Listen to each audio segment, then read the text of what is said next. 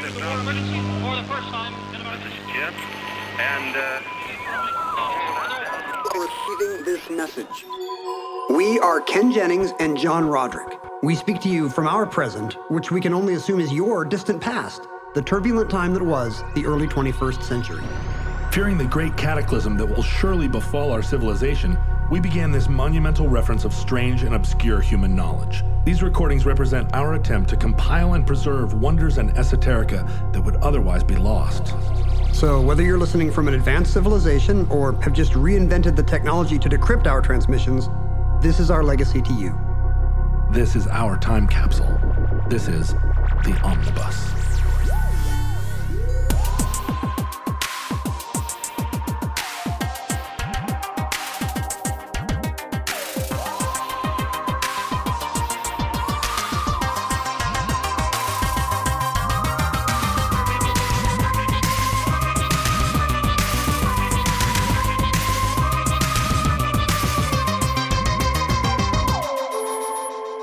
Accessed entry 938.ES0914, certificate number 21776. Albert Pierrepoint. Nice and clean. Second and third vertebrae. You see, we don't hurt him, Kirky. Instant. A professional job. Well done. She wouldn't have felt anything. All right, lower down. So we're we're here during Halloween week. it, that's it. Halloween week on Omnibus. I've already gone on record saying I don't support celebrating Halloween for an entire week. And here it is, All Saints Day in our era, and you're still talking about Halloween. Yeah, the the problem is that Halloween falls on a Wednesday this year, and that's the most frustrating day for fun holidays. Right? You always want a fun holiday to fall on a Friday or a Saturday. Sunday is kind of a disappointment. Monday's pretty bad. But at least if if Halloween's on Monday, you can have a Halloween party on Saturday night and and feel like you're you're within spitting distance of it. Yeah, I don't even know what best practice is. Is it better to have a Halloween party the previous weekend when Halloween's on a Wednesday? Has to be. You can't have a Halloween party on. November 4th. But you can't move trick or treating. I'm going to, you know, I had to take my kid trick or treating in the middle of the week, Yep. and she's going to have to go to school in the morning after Yep. staying up late. Yep. It's the worst. Yep. You know, and they're out there in the rain, surrounded by ghouls. Filled with baby Ruths, nourished with nothing but baby Ruths and uh, possibly the apples they bobbed for. Mm. A lot of that in my neighborhood. It's one of the great things about bobbing for apples. You get to keep the apples. The great thing about bobbing for apples is it doesn't actually exist. I think. Hmm. I don't know. The last no one has bobbed for anything, much less an apple, in fifty or sixty years. I. I am at a supreme disadvantage when it comes to bobbing for apples because because I'm missing one of my front teeth.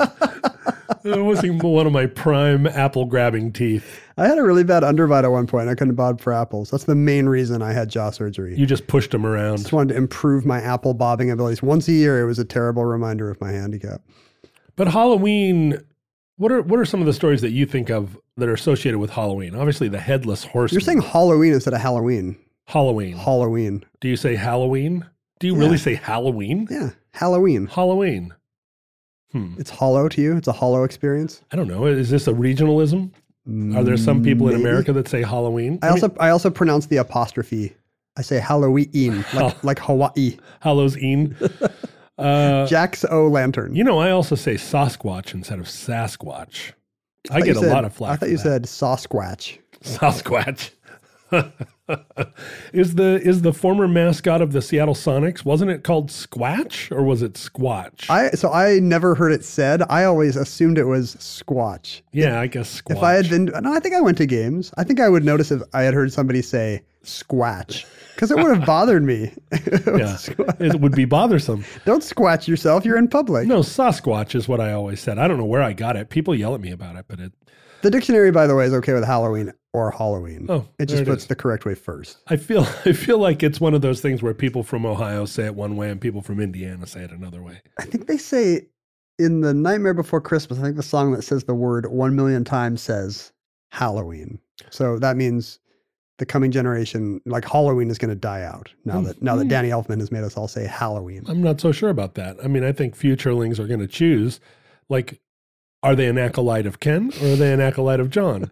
if they're an acolyte of John, they will say Soviet until Soviet becomes like the uh, the accepted pronunciation. You're gonna have to choose. You can't kind of hedge and be like "Hal- Halloween, So, so, Soviet, Soviet. Halloween.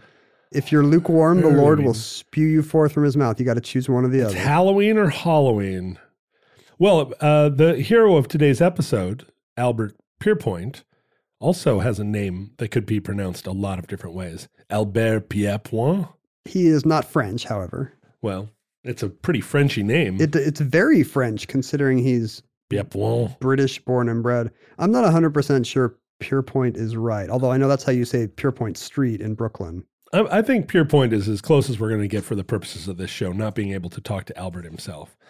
But Albert had uh, one of the jobs that we would associate with the, the dark holiday of Halloween. He was, um, Or Holiday of Halloween. or holiday of Halloween, uh, Billy Holiday, Halliday. Albert was an executioner. a Hong man. Uh, and he was like, uh, here, I'm going to give you this bell just so you can ding it for yourself. Self-serve bell. You're like, ha like like a, like a, a comedian who has his own uh, like snare drum. yeah. But um, Get it? Get it? Get it?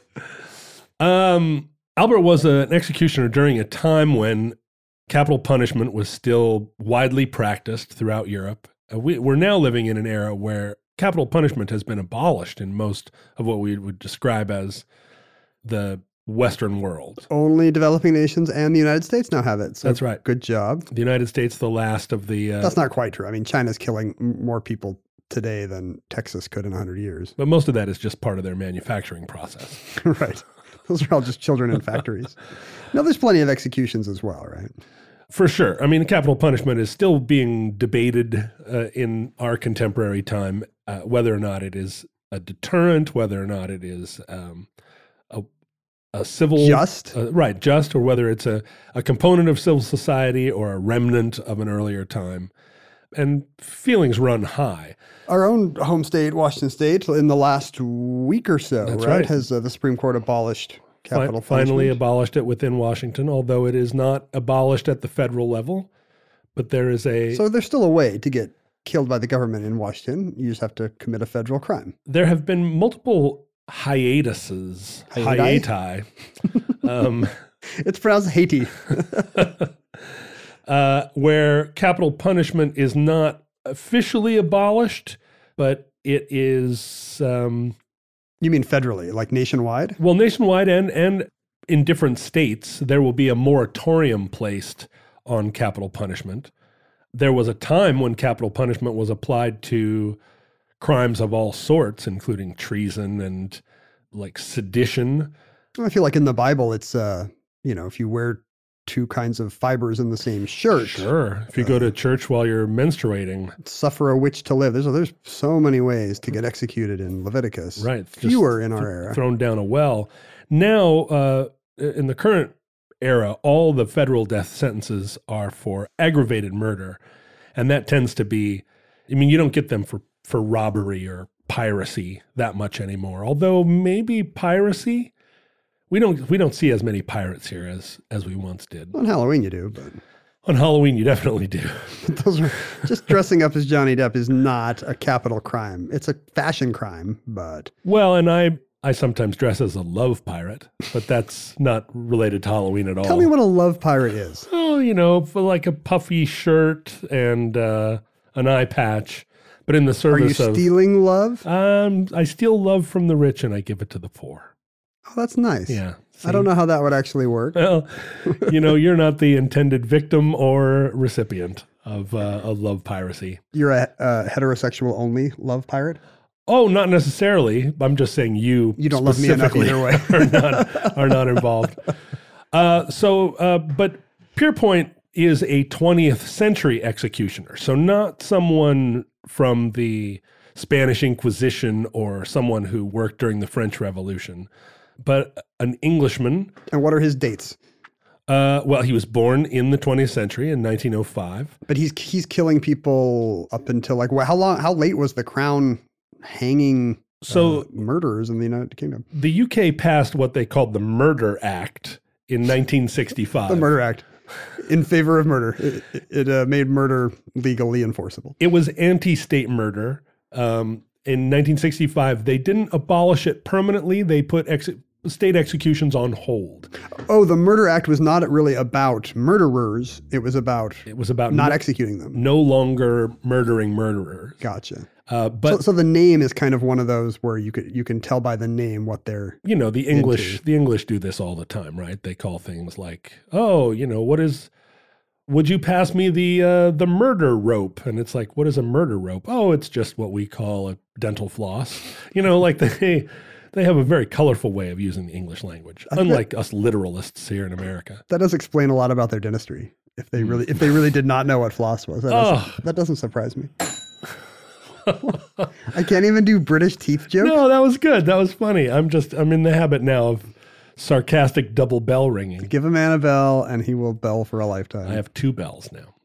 Uh, but Pierrepoint came to his job, well, I guess you would say honestly. His um, it was somewhat of a family business, and Is this family business? and this is true of a lot of executioners. It is a job that's handed down from father to son, because there there's a kind of tarnish on a man who takes this job upon himself. It does make sense on a couple of levels. First of all, it's not likely to be a skill that you can be taught in any other way except knowing the person who's currently doing it. Right.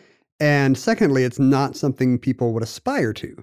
Like, people don't sit around thinking, you know, I'd like to be an executioner. Well, funny you should mention it. People actually do. There are plenty of people in the in the historic record that we might think of now as having certain proclivities toward killing things. These were serial killers channeling their. Yeah, who figured out along the way that there was a state sanctioned way they could exercise their their feelings, I guess their motivations. They could ex- exorcise their demons by becoming trained murderers for the state. In fact, there's How do we know? Like, did they later say, boy, I'm sure glad all those, uh, I didn't kill all those prostitutes because I got to work on death row instead? Well, eh, when this show is being recorded in 2018, um, the state executioner of the nation of Egypt is a man by the name of Hajj Abd al Nabil, who recently gave an interview where he said, When I was a little boy, I loved killing cats and dogs. And what I would do is go out in the afternoon and catch animals and strangle them and I was known in the neighborhood as the Little Satan. Jeez. Um, I just love murdering things. And as I got older, I realized that this was a job and I was really good at it. So I went to the, you know, I went to the state and I said I would like to be the executioner. And they, they put me in the executioner pipeline. And now I'm, uh, I've never been happier. I just love killing people. I've killed like hundreds of Egyptians. This is a novel argument for capital punishment, which is there's a certain number of people that are going to be killing a certain number of victims anyway. Sure. Why not funnel them into, you know, killing actual criminals and doing the least harm? seems like uh, seems like a thing that you could have a kind of apprentice program where if you're really like people in your neighborhood could nominate you like this kid's a sicko let's uh, let's get him in the executioner game I'm just not convinced there's enough executions to actually do it for these guys. well only I mean, because there's no way this is a full time job, right? What only they- only because we've limited it we've limited uh, capital punishment to aggravated murder like if we lowered the bar for what if we went back to leviticus and said like well anytime you take the lord's name in vain or spit on the street that it could be a capital offense maybe and I don't expect you to be an expert on uh, Sharia law, but uh, in in these uh, Islamic countries, are people being are there more executions because the bar is so much lower? That's absolutely true. There's a lot more opportunity for the state executioner of Egypt to practice his trade because there are other crimes that receive the, the sentence of death. It still can't be full time. Uh, well, I mean, I assume I could like I could uh, arrange the with a little training. I could arrange the executions of like five or six people in a day. this is typically true. And it, in the case of Albert Pierrepoint, he his main job was as a grocer. Oh, for much of his life. He delivered groceries and then carried out executions for the state when when his services were needed. It's kind of like you're a volunteer firefighter or Right. something. A- And in the case of executions, they were paid piecemeal. Uh, you got paid by the By, execution. by the victim. so you weren't on any kind of state pension. You didn't receive benefits. Um, you just did this contract work, but you had to be on the list. You had to be authorized as a head executioner. And That, that almost makes it more awkward that someone's gonna, you know, someone's gonna give you a check or an envelope at the end of the. As soon as the guy stops kicking, you're gonna have to go by a counter and be like, "Here you go. Here's your uh, 350 quid or right. whatever." Oh, wow. They would love it if it was that much. It was about 150 pounds. Really? it was a situation where you would be paid some upfront and then paid later, not after the person was killed, but after it was determined that the execution had been pulled off with decorum, at like successfully done. Because uh, part of the job of There's a there's a there's a trial, a series of judges, a panel of judges, and they they lift up signs 9.5, 9.0. it is a um, it is a hazard of the occupation that it's surprisingly easy to botch an execution and throughout time throughout history good executioners are the ones who achieve a clean painless efficient death of their of the sentence For most of history, was it an axeman? Is that is that who it was for centuries in most of the world? Well- guy with an axe and a, and a, and a stump. there have been a lot of different evolutions in an attempt to find the most merciful way to kill. Now, I'm not talking about the executioners of the Middle Ages or of the, I mean, no one expects the Spanish Inquisition, but they did expect during the Spanish Inquisition that you would be tortured to death. And Right.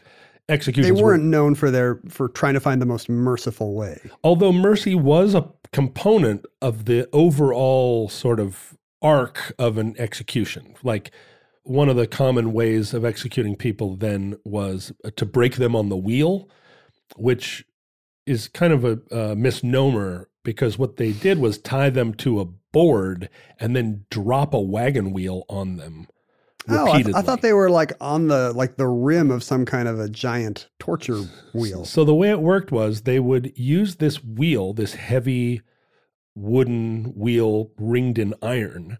They would tie you to a board with um, with little blocks, sort of supporting your your joints, various parts of your body, and then they would drop the wheel on you from a height to break your bones So- repeatedly to make sure all the weight goes onto the knee or whatever. so they Ah. would break your shin and then they would move it up and break your thigh and then they would break your arms both on either side of your elbow joint and they would break you multiple times and break your spine and then you're still alive and then they would tie you to the wheel where they would thread you through the spokes with all of the new joints created by your because you're much more flexible yeah. That's right, all your broken bones, and then they would leave you to die on the wheel. So Um, which part which part of that is merciful? None of it, but Oh. but the executioner was at every stage of the way. There was an opportunity to deliver a killing blow, If the victim would confess or if or the accept Jesus. or- if if there was some sense that there, there was something in the nature of their crime that although they were condemned to being broken on the wheel they also didn't deserve to suffer that much i mean you're going to be broken by the wheel one way or another but they would kill you first and then break you So the decree might say, with some discretion left to the executioner as to at what point he actually kills the victim. right or or some magistrate would give him the sign from across the room like ah, you can like let's let's put an end to this Oh, guy." so it is somebody else making the call. It- Depends. you don't have to be judge, jury, and executioner. depends on how much authority the executioner has in that moment. Mm-hmm. But that was the great thing about the guillotine, the invention of the guillotine. It was an instance where technology had created an infallible It's machine. binary. It's Right. zero or one. Right. Either the blade is suspended or it's not. Although there are plenty of examples where the guillotine failed in one way or another and didn't make a clean cut. I think there might also be some evidence that um, you know the guillotine may not be the most merciful way of killing because it is too sudden. That consciousness can continue in a severed head for a matter of seconds. In which case, the victim is actually aware of having died in a horrifying way, which is presumably not what you want. I mean, all they're really aware of is that now they're inside of a basket. And you think that might be nice? I mean, it's for a couple of seconds. I mean, He- who knows? Here are the only other times I can think of it being inside a basket. Uh, if you're in a hot air balloon, Right? and that's very nice. If you're a kitten, if you're a picnic, right? If you're if you it's All if the you're a bear inside of a picnic basket, all the other ways of being in a basket are kind of nice. So you're right. Maybe it's a nice way to, to go out. yeah, you're like, ah, finally, I'm at rest in a basket. This whole time I have not been in a basket, and now I am. When it comes to meat, quality makes a huge difference in texture and taste. And even though it might be better for you and the environment, a lot of the higher quality meat you find at the grocery store is just too expensive for most people's budget. Thankfully, there's ButcherBox. ButcherBox believes everyone deserves access to high quality, humanely sourced meat at an affordable price. That's why each month ButcherBox ships a curated selection of the finest cuts right to your home. Choose from 100% grass fed and finished beef, free range organic chicken, heritage pork, wild caught Alaskan salmon, and sugar and nitrate free bacon. No antibiotics, no added hormones, just meat the way meat should be. And right now, you can get two pounds of ground beef and two packs of bacon absolutely free, plus $20 off your first box when you visit butcherbox.com slash iHeart or use the promo code iHeart at checkout. That's butcherbox.com slash iHeart or use the promo code iHeart at checkout.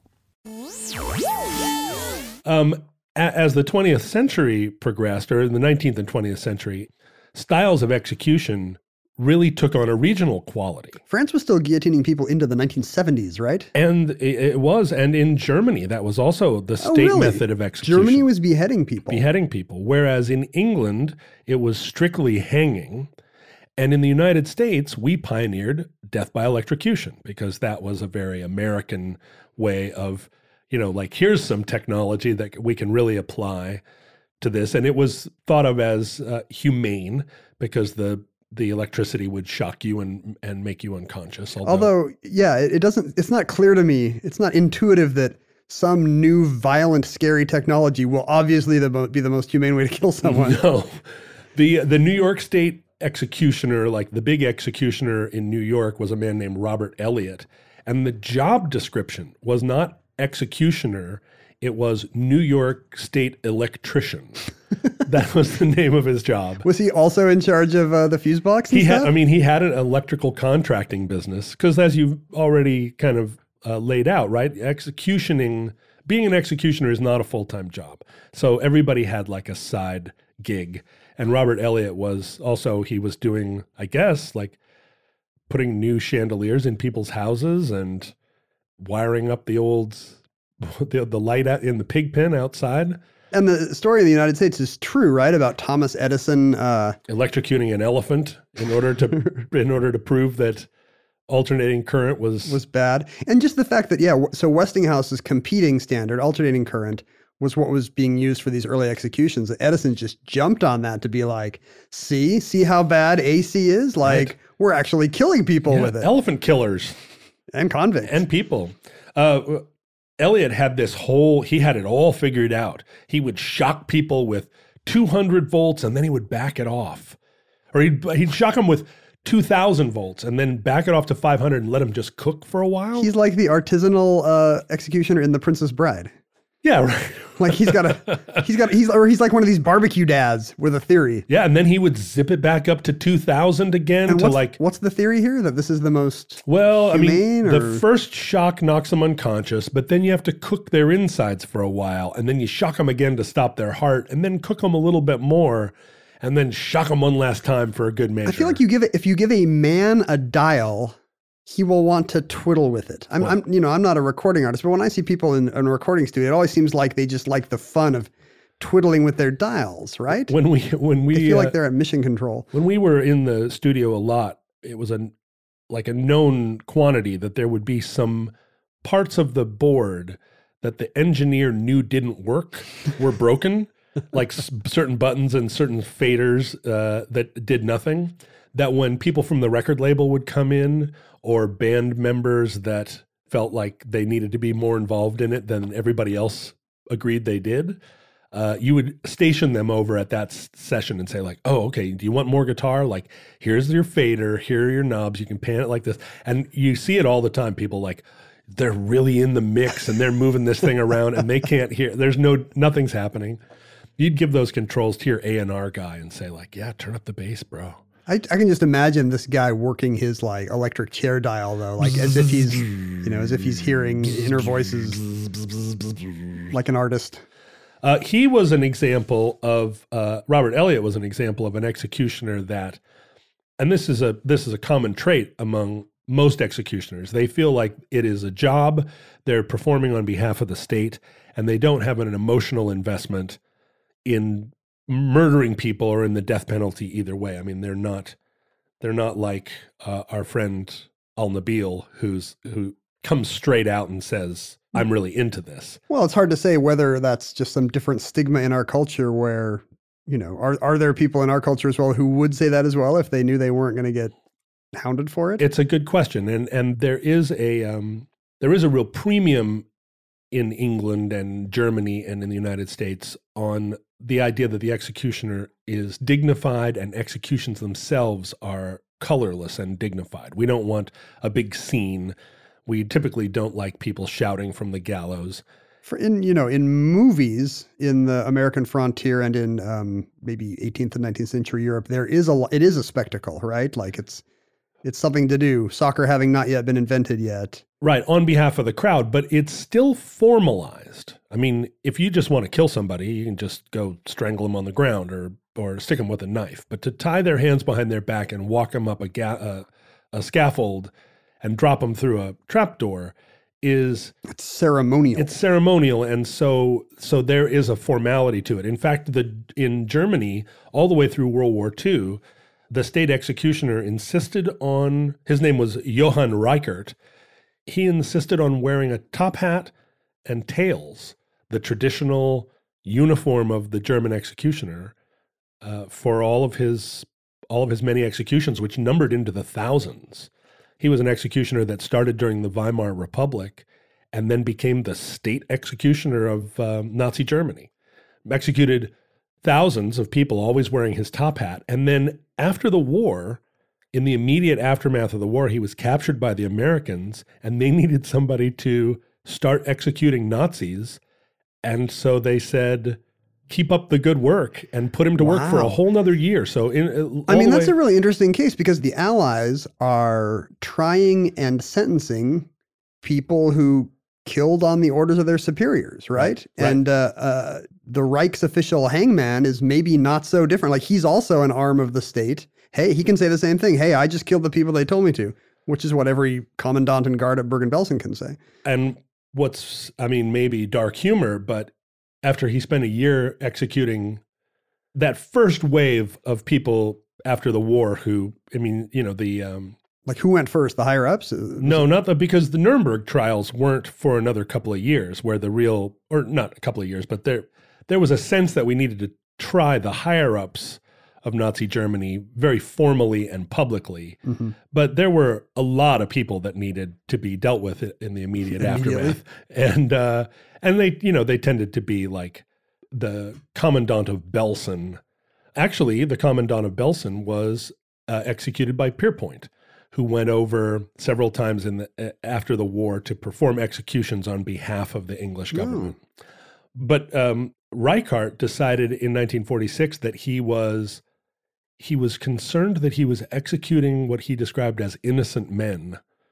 And so, He only became concerned about this once it was Nazis and not were- and not their victims. yeah, once it was the Nazis, and so he retired and then eventually was arrested and not he was, Was- not himself sentenced to death. He was just charged with But he was charged with war crimes for having with- been an executioner. charged with war crimes, but uh, but on a smaller scale. He was given two years of probation or something. he had to pick up litter at the side of the autobahn.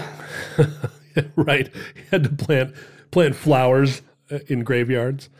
Pierrepoint would have been the obvious choice to be the executioner of Nuremberg. Well, yeah, he must have. I mean, if His Majesty's government is going to send someone over, he must have been the guy, right?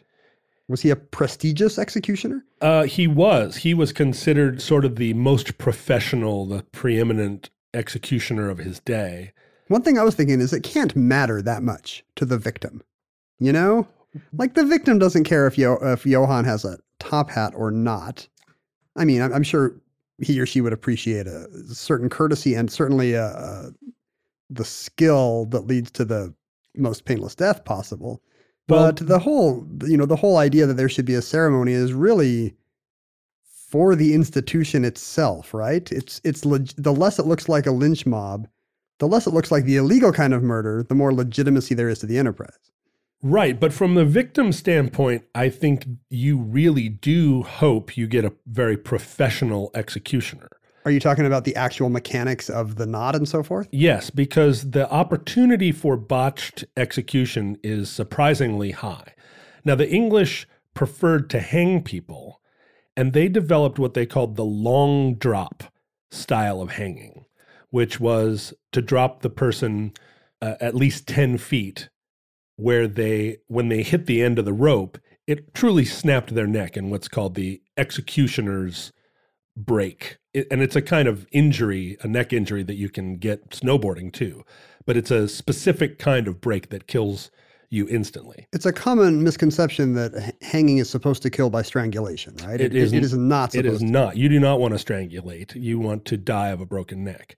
And yet, a lot of countries that practiced execution by hanging did short drop.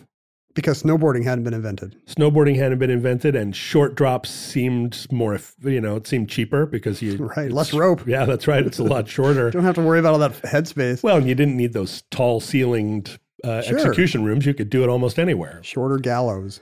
But Pierrepoint was actually consulted by a lot of countries, including Austria, uh, and he had a whole he had a whole system. He would do practice drops with big bags of sand, Oh, the same weight as the prisoner. same weight as the prison. it's the like prisoner. Indiana Jones switching the. right? And he would he would uh, leave the bag of sand tied to the rope overnight to stretch the rope so there wouldn't be Right, the rope's got to be pre-stretched, Right. or otherwise you're going to get a bungee effect that might result in less force on the knot. Right. So he would, and he had dimensions for the gallows and how big the trap door should be. Like he had professionalized executions. It is artisanal. Like he's tailoring it to the victim based on their build and, and weight. He and he would actually go and check out the condemned prisoner to see if their shoulders were broader or if he needed a little bit of, uh, you know, like extra, I don't know, extra English on the knot. He's not creepy, I bet. You know, I bet he, would be, and maybe it's because I know he's British. But like if I'm imagining some old west uh, hangman or mortician, I'm imagining some awful guy whose fingernails are too long. You know, some kid catcher type. And I'm assuming that uh, Pierrepoint is all business. He's a, from a nation of shopkeepers. As time went on, he decided he wanted to leave the grocery business and open a pub. He felt like uh, having a pub was an opportunity for him to be his own boss. And so he did open a pub. The pub was called Help the Poor Struggler. I mean, the English, you know, they name their houses and they name their pubs strangely. I mean, I love the names of English pubs, but um, "Help the Poor Struggler" is a complete sentence. yeah, Help the Poor Struggler was the name of It's, his it's, not, pub it's not. It's rarely a. There's really a verb. Is what I'm saying. in the in, the, pub. in the name of the pub. It's usually you know the crown. It's not Sure. where the crown. Robert the Bruce died on the on the cross. So at the same time he's he's, he's pouring ales for people, he's still uh, occasionally getting called up to execute criminals. Not occasionally. He's the chief executioner of the United Kingdom during this period, but also the pub man and would sit and um, pour beers and sing songs. Oh, that's part of the appeal of the pub. He's like the early, um, you know, the boxer who has a steakhouse or whatever. But famously, he was called to execute one of his favorite customers, No. a man by the name of James Corbett, who was such a regular at the bar that Pierrepoint called him Tish, and James Corbett called Pierrepoint Tosh. They had nicknames for each other, Tish and Tosh. And they would sit at the bar and sing in harmony with one another.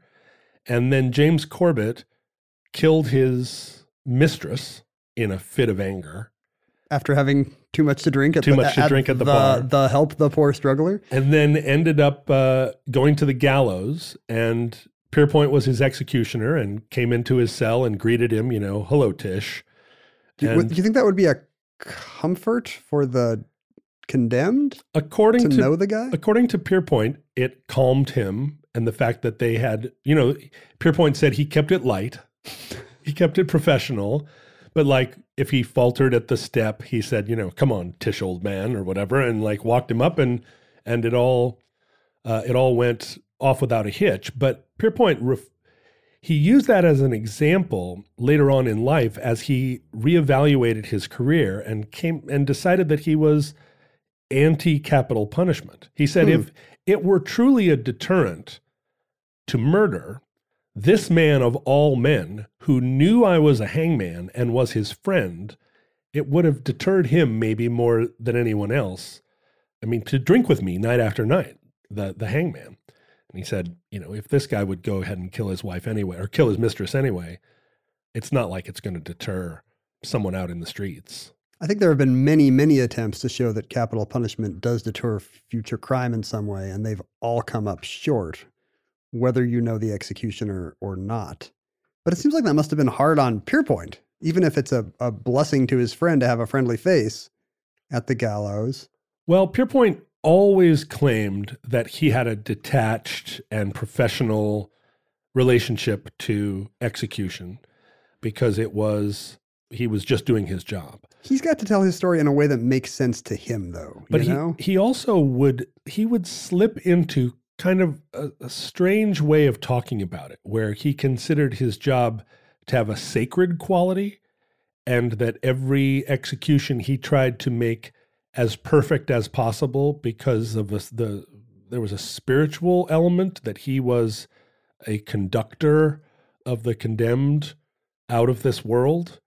And there were a lot of critics at the time that that were suspicious of the way he talked. That makes me a little he would skeptical. he would say things like you know i had to execute james corbett or i had to execute he famously executed lord haw haw after the war the great Oh, the propaganda guy? the great propaganda Oh, that should be an entry in the omnibus. Lord uh, Haw Haw. Lord, Lord Haw Haw was the the treasonous sort of um, Tokyo Rose of the Eastern of War. Fascist Britain. Um, he executed Lord Haw Haw, but he always described it as a duty that he had to undertake.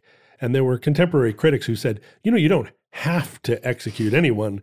You could just own your bar. And uh, Most pub owners execute zero Nazis. so it does suggest that maybe Pierrepoint was um, Well, it, it just means that it does something to you to kill 400 people on the job and have to explain that to yourself in a way that does not damn you, right? In, Right. in a way that makes it seem laudable in a way. Uh, I mean, I don't think it's weird that he claims to be anti-capital punishment even while he's doing it. I mean, he's a he's a government employee. I'm sure the government is full of people who are carrying out policies they disagree with. You know, I'm sure That's the right. military is as well. Uh, if it's We've- we've- lawful, then Sure. We've talked about, for example, the um, you know a, a military officer who has to be the one to turn the key and launch the missiles, for example, and how they all say, "Of course, I would do it." You know, like the system only works if it doesn't matter what I think. right. And of course, that system might be, you know, in the larger sense, just as morally bankrupt as the state killing a murderer. I'm, I'm not saying it's not. But the whole idea of law and order is that, like, our police officers are intentionally not charged with the responsibility of judging the crime. They are instruments, they're meant to be instruments of the state law, and they're there to enforce it without prejudice. Now, you can't have police robots, or I mean, not yet. I'm sure that I'm sure the I'm sure uh, we're speaking to people who have interacted with RoboCop yeah, today. futurelings are are shaking their heads ruefully from inside their cells where all future inhabitants live, guarded by robocops. But now, I mean, one of the big problems of policing is how much authority to give individual police to make decisions on the fly. And even we've we've just come through a period where where the state tried to limit the authority that judges had by setting mandatory sentencing limits and so forth to you know, to take away the the um, Right. independence of judges and and systematize sentencing. And all it takes is reading one story about a wacko judge making somebody do something humiliating for a minor offense, or one bad cop who is demonstrably prejudiced in how he carried out his duty or whatever. And you, Right. you're like, yeah, yeah, I want those laws. Well, and a lot of those laws actually came in the other direction to tighten up judges that were too lenient on prisoners, that judges where they were taking into consideration that the offender came from a broken home. And so The idea is the state needs to be more dispassionate. That's right. Think less about the, the actual individual situation. so both sides of the political coin are trying to take the human element out of law enforcement because of what they perceive to be the risk of too much chaos. Although I think studies show the more human element there is in terms of training people well to make judgment calls on the spot that do take into account the situation that aren't just going quote unquote by the book.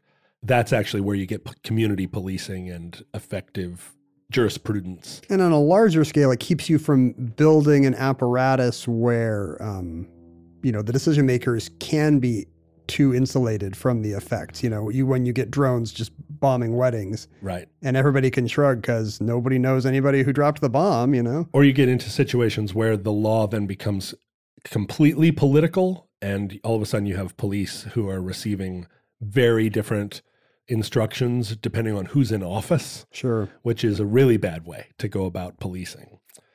But in the case of being an executioner, I don't think you want a lot of discretion on the part of the person performing the job. You kind of want them if if killing people is lawful, then you want it at least to be done efficiently and mercifully. Right. I have no problem with that guy being a cog. I mean, even if he writes a memoir, I, I feel like what what does this guy have to say? Like his opinions about capital punishment are irrelevant to what he did. Right. I don't think there's even any like I'm not I'm not overly troubled with concerns of you know the ethics of what he did. I wouldn't do it though. Like I I have a I think I would have a visceral problem with it. Have you always wanted to learn to play an instrument? Maybe you've even tried at some point, but gave up because you felt lessons were too expensive or that you just didn't have the time. Thankfully, there's Yousician. Yousician is the fun, easy, and affordable way to learn guitar, piano, bass, ukulele, and even singing. Just download the app to your desktop, tablet, or phone and start playing. Yousician gives you 24 7 access to a vast catalog of video lessons from professionally trained educators, as well as thousands of exercises and songs across dozens of music genres, all tailored to your goals. And with Yousician's award winning technology that listens to you play, you'll get real time feedback on timing and accuracy so you can actually see yourself improving as you learn. Start your extended 14 day free trial of Yousician's Premium Plus package at yousician.com slash start. That's unlimited access to thousands of lessons, exercises, and songs on as many instruments as you want for two whole weeks. Just go to yousician.com slash start. That's Y-O-U-S-I-C-I-A-N dot com slash start. I mean, there's a there's a curious case, and it's not extremely well documented, but uh, well enough documented that it's reported uh, that in the 18th century in Ireland, there was a woman who um, who mistakenly murdered her own son because her son had gone to America to make his fortune, and he'd sent her money over the years to support her. But he returned to Ireland, bearded and so, somewhat in disguise and came to his mother's house and said, You know, will you take me in as a lodger for tonight because there's no room in the inn? And she did and saw that he was rich and murdered him in the night for his bag of gold. And then in the morning, searching through his pockets, discovered from his letters and other things in, on his possession that it was actually her son who had come back to surprise her. This is this is too good to be true. This is a, a de Maupassant short story. Yeah, it really, it's pretty nice. And then she was sentenced to hang. And on the day of her execution, along with 25 other prisoners, the executioner took ill. And the sheriff was faced with an angry mob who had come to watch the week's execution. And as he sort of cast about for a solution, this woman, who is known as Lady Betty, raised her hand and said, if you will not kill me today, I will perform the role of executioner. Whoa. And everybody said, well, you know, the sheriff was like, oh, okay. And I'm sure that the other 25 prisoners were like, whoa, whoa, whoa, wait a minute. I didn't know that was an option. Like, I, I- I'll be the executioner. But it was too late. Lady Betty had um, gotten ahead of them. And she performed the executions with cold efficiency and was returned to her cell, having been spared for the day after killing these 25 prisoners. And the following week, the executioner died uh, of his illness. And the sheriff said, You know, Betty, if I commute your sentence to life in prison, will you continue to work as the executioner? And she happily agreed and continued to live in the prison and perform the job of executioner free of charge. Did she live as a prisoner? Lived as a prisoner, partly because she was so hated in the community uh, that it wasn't safe for her to live outside. And she continued from 1780 until 1802 to work as the executioner for for Northern Ireland and then retired and lived within the prison walls. She had a little garden that she tended and happily lived in prison until her death. The stigma against executioners is such that in a lot of modern methods, uh, it's set up so that nobody actually knows who did it, right? A firing squad will have multiple rifles. Right. A gas, ch- or not a gas chamber, but a lethal injection machine will have three people pressing a button and only one of them is hooked up or something. Isn't that right? I think they do have mechanisms like this. Yeah, and there were uh, that was always an element of it in the distant past that the executioner would wear a hood. Oh, right. And that was I think the hood was to protect the executioner from uh, because it was such an untouchable job where your neighbors you you weren't invited to all the nice clubs, right? If you were if you were the town executioner. Just take off the hood. But I think the innovation of the firing squad in a military context was that you didn't want to charge any one soldier with killing his compatriot, His fellow soldier. and out in the field, you wouldn't necessarily have an executioner along with you.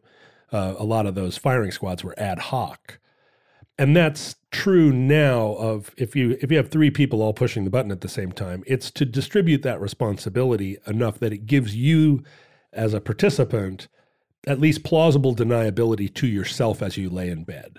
It wasn't me. It wasn't my bullet. I aimed over the guy's head, or uh, the button I pushed was surely the one that was disconnected. There was a U.S. politician who ran for president, and when it came out that he had actually done executions in the past, his opponents used this kind of executioner stigma. They called him the Buffalo Hangman because he'd been the sheriff in, in Buffalo, New York, and he'd done two executions, and actually very badly. Uh, one of his knots was so bad that um, the when the sheriff pulled the lever, uh, he just kicked for 23 minutes. Ugh. Whereas I think I read that Pierrepoint had a record of seven and a half seconds at one point, which is very good. But the uh, yeah, the Buffalo Hangman, uh, despite the public's distaste for an executioner, actually won uh, the presidency twice. Grover Cleveland was a former sheriff and two-time executioner. Is that right? Is that why they called Grover Cleveland the Buffalo Hangman? you, you thought it was his country music career. and I did. No, he uh, he had two non-consecutive. He he hanged someone on two non-consecutive occasions. Wow. I mean, Buffalo Hangman would be actually a great country western r- album. I kind of want it to be like my World Series of Poker name or my pool hall name or something. Buffalo Hangman. Look out! It's the Buffalo Ken Hangman. Buffalo Hangman Jennings. Uh, the the most famous slash infamous American hangman of the 20th century um, was a man named John Clarence Woods. And during the Nuremberg trials, which were sort of the last big international trial of, and, and, and in a way, the invention of the idea of a war criminal, it was uh, on the international stage, and there was a lot of pressure to accomplish this trial of these men of crimes against humanity and dispatch them in a way that was efficient and made the case that there was a new sort of global order of justice. But again, I want to say that that's a little weird. Like, hey, we're killing Nazis in an efficient and antiseptic way. Like, so it's, you know, the Nazis were also famous for their efficient killing machines. You know, like I'm a little skeeved out by the idea that you, we can make death so antiseptic that um, everyone just kind of nods and smiles. It is skeevy and it is um, paradoxical. Right. And that, I think now, when you go to The Hague and there are war crimes tribunals, the death sentence is off the table. Yeah, I think so too. Uh, but at the time, it was there was still a feeling like, how, what happens to Hermann Goering? How what do you do? Do you really just put him in a cell and give him three squares a day? Like There needed to be some kind of ultimate justice. Albert Pierrepoint was the obvious man to be chosen as the executioner. And He's got experience, he's got skill. and during World War II, he from England, he handled all the executions for the Allies. He oh, if he you mean he'd fly over, or you mean in England? In when they- England. when they had If they had, if there were traitors, if there were uh, U.S. service people who were convicted of crimes, Pierrepoint would do the job. But when it came to Nuremberg, for whatever reason, the executioner was chosen from the ranks of the United States Army, and the job went to this man, John Clarence Woods, uh, a master sergeant, who had been in the Navy back in the 20s and went AWOL and was convicted of uh, and court martialed and diagnosed with like psychopathy, uh, like uh, something called psychopathic inferiority, but without active psychosis. And he was discharged from the Navy. But then 12 years later, after working as a working in a feed store, basically, he reenlisted in the in the army during the during war the Second War.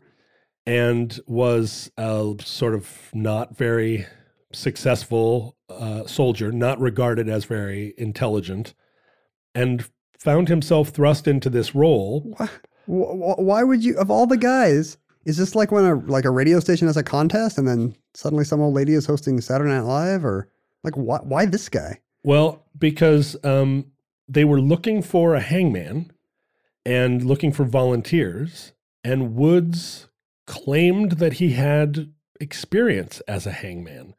Um, he said that he'd acted as an assistant hang- hangman in Texas and in Oklahoma, and the Army didn't really verify his claims, didn't make any attempt to check it out. It's starting to seem like our Egyptian guy He who had, just wants to hang stuff. he had no, like, looking back now, we realize he had no experience. He was a buck private at the time, but he was immediately promoted to master sergeant and became uh, the official U.S. executioner of soldiers convicted of crimes in the la- in the final days of the war, and then showed up at Nuremberg. On the strength of that, got the Nuremberg gig. Now, during the war, he was accused of bungling uh, multiple hangings of U.S. servicemen. But somehow, again, that he was not, that didn't impede his career advancement. And with Albert Pierrepoint waiting in the wings with his like time tested long drop uh, hanging technology and his stretched out ropes and his bags of sand. Master hangman. The job instead went to Master Sergeant Woods, who, by all accounts, bungled almost every single one of the Nuremberg hangings. Wow. Leaving the Nazis dangling on the end of the rope, choking to death, twisting in the wind. Um, Is there any thought that somebody high up wanted this? Like, you know, let's get this guy. He'll probably make him suffer. This is often true of accusations of hangmen throughout the ages where they were accused of being bunglers. There are plenty of examples of executioners back in the day when it was an axe really that was the the main instrument. And they didn't get all the way through. They didn't get all the way through or they, you know, Yeah, they need, needed a few. the first blow landed on their shoulder or whatever. That rather than, you know, that half the people were like, he's a bungler, he's an oaf. The other half were like, this was intentional. He was meant to do a bad job to add that extra spin to, you know, to make that execution go go off badly. to make this uh, unpopular figure suffer the more. So those high-ranking Nazis, a lot of them, they died at the end of John Woods's rope, and did so painfully and died of strangulation rather than of the hangman's break. And then Sergeant Woods, maybe in the final irony, oh, he he denied that he ever bungled an execution. He said he did a great job, and everybody I'm really good, says guy who is not really that's good. right. He said uh, that the, all the GIs that helped him did a real swell job. Uh, the way I look at this hanging job, somebody has to do it. Uh, I got into it by accident years ago in the States, you know, just like putting the shine on it. He seems like he enjoyed his work. But uh, Woods met his end still in the Army. Um, electrocuted by accident while trying to repair a, a, a lighting set. Not while trying to put somebody in the chair. No, a- after after Nuremberg, he did not continue as the army's executioner. They just put him back into the into the ranks, and uh, he was out fussing with some light bulbs and Some angry Nazi ghost um, With- stuck his finger in the socket. with rope burns all all around. Came along and just sort of put one leg of the ladder in a bucket of water and What happened to what happened to Pierrepoint? Pierrepoint lived to a ripe old age. He um, lived until 1992. He was born in 1905. So he outlived his his own profession in the UK by uh, decades. Uh, by decades, right? He, um, after the fact, wrote an autobiography, and for a time was very vocally against the death penalty. which is a coup for the movement, right? Like Right. if um, I think in the U.S. it happened with the plaintiff in Roe versus Wade. Later became super pro-life, and that was a big deal. Yeah, He's showing up on Donahue all the time. everybody's looking for. Um, Or when the guy that said, "Can you hear me now?" I switched to Sprint. oh, that was a big one, That's huge. right? That changed my mind. Sure, you're looking you're looking for some kind of neat closure, and uh, Pierrepoint's contention that the death penalty never deterred anyone, and also that it was you know it was not effective as a even a crime suppressant was fairly uh, widely reported in its time. But then, as he got older, maybe unsurprisingly, he revisited his attitudes and said, well, I said it didn't work as a deterrent back in a time when there just wasn't that much crime. But now, here in the late 80s in Britain, Oh, he turned into one of these old guys grousing about yeah, street crime and uh, All and- these- and probably saying racial slurs. sure, these thugs who are out with their hippity hop and spray painting on the walls.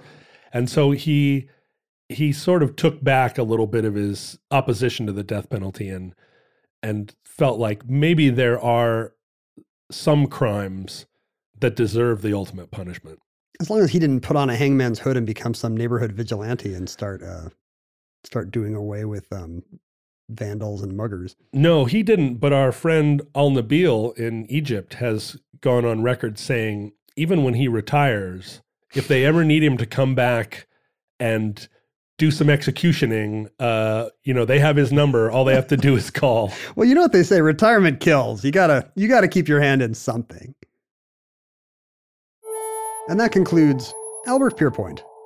Entry E 938.ES0914, certificate number 21776, in the omnibus. Speaking of fatal things and fatal mistakes, uh, we hope that social media does not exist in your time. I'll say But- the ultimate killer. right. Killer of time, killer of your good, any feeling of goodwill you might have towards your fellow men and women. The silent spring. Uh, but if you, in our day, we were uh, devoted to the principles of the omnibus and diffusing them far and wide, propounding them. Is that right? We propound them. Do we propound and diffuse? I wouldn't say diffuse, but disseminate. Disseminate. That's what we do. yeah. We cast our seed Yes. far and wide. In different ways, we do. As evidence of that, you could find us at Omnibus Project on just about every social media platform Twitter, Facebook, Instagram. John is at John Roderick on Instagram and Twitter. At John Roderick. I can't be right. I'm pretty sure. Let me look. I'm pretty sure it's Roderick. Roderick. R-O-D-E-R-I-C-K. Don't forget the E. Uh, and I was at Ken Jennings. Don't forget that second N on Twitter. Um, you could uh, email us at omnibusproject at howstuffworks with urgent digital communications. Um, you could also send us tangible objects Mhm, if you do. wanted to. Please do. We're really, really into that. Um, No candied apples, nothing with razor blades or poison in it. you know, that's all fake. Like, Uh, yeah. not a I- single case of poison candy. We were all scared for nothing. I But think, I think we've covered that on the omnibus maybe we have a little bit. It sounds like I'm encouraging people to be a to be the pioneer, the first one to send poison candy to us, and I really don't think you should do that. Don't do it. Don't do it. We Ken and I have debated whether or not we would eat uh, foodstuffs sent to us in the mail by strangers and we've decided that we won't. We're 0 for 1. We did not chew on the, the smoked roots or whatever. so don't don't But waste what if your it was? time. But what if it was like a, a candy bar you like? What if it was on Halloween? What if a whatchamacallit shows Do up? you remember or an almond joy? You remember what they said that they would stick hypodermic needles through the wrappers into those candy bars and put poison in them when you couldn't see. I'm gonna look for a syringe hole. I'm gonna spend all of 20 seconds looking for a syringe hole, and if it's not like something gross like a Three Musketeers, Three Musketeers aren't gross. Three Musketeers are totally good. What's gross is an almond joy. Three Musket almond joy is coconut, an actual food. Three Musketeers is nougat, which I think is you know comes from meteorites or something. Nougat is one of the great foods. Coconut is not a food. Coconut is a gourd. coconut. Coconut is a weapon. I am almost certain coconut is not a gourd, but also I'm not gonna look it up. Coconut is something that you milk, you take the milk out and you make like sweet tea. But you don't have to eat the fingernail clippings that are inside of it. Oh, to you that's like leftover. Ugh. No, the oh, It's like the coconut meat. dregs. Name one good thing made of coconut meat.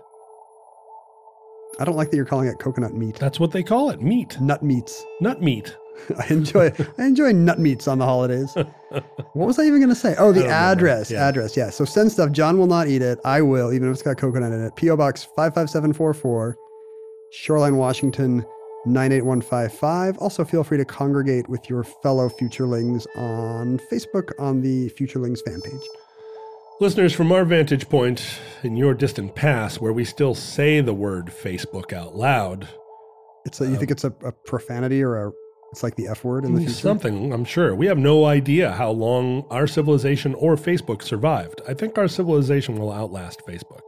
In fact, I was thinking the other day, people used to congregate, eh, like fans of my band would congregate on the message board of my band's website, Mm.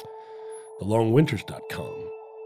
I don't even know if that message board is still there, but it was a fun, fun time, kind of like what happens at the Omnibus Futurelings Facebook page. It does feel like a 90s internet phenomenon. People Yeah. have found a fun message board. Yeah, it's a fun message board. Now, the reason that it's successful is that people apparently are already on Facebook, so it's easy for them. They don't have to navigate to a separate place.